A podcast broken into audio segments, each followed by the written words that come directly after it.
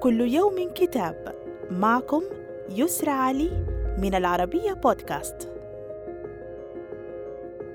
كتابنا اليوم بعنوان الدكتاتوريون عبادة الفرد في القرن العشرين.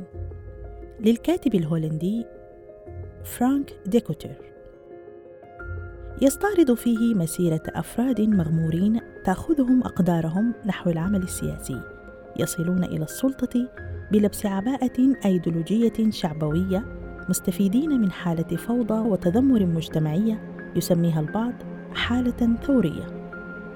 لتبدأ بعدها عملية الإطاحة عن طريق العنف الدموي بكل المنافسين المحتملين وإبقاء الجميع دائما تحت المراقبة اللصيقة وبخاصة العائلة والمقربون والجيش. كما يشرح الكتاب كيفية توظيف أدوات نسج التصورات ومصادر المعلومات المتاحة للمواطنين لصالح تضخيم الدور الذي يلعبه ومحاولة بناء صورة إيجابية عن شخصيته في نظر العالم الخارجي. صدر الكتاب عن دار بلومبسري للنشر، وإلى اللقاء مع كتاب جديد.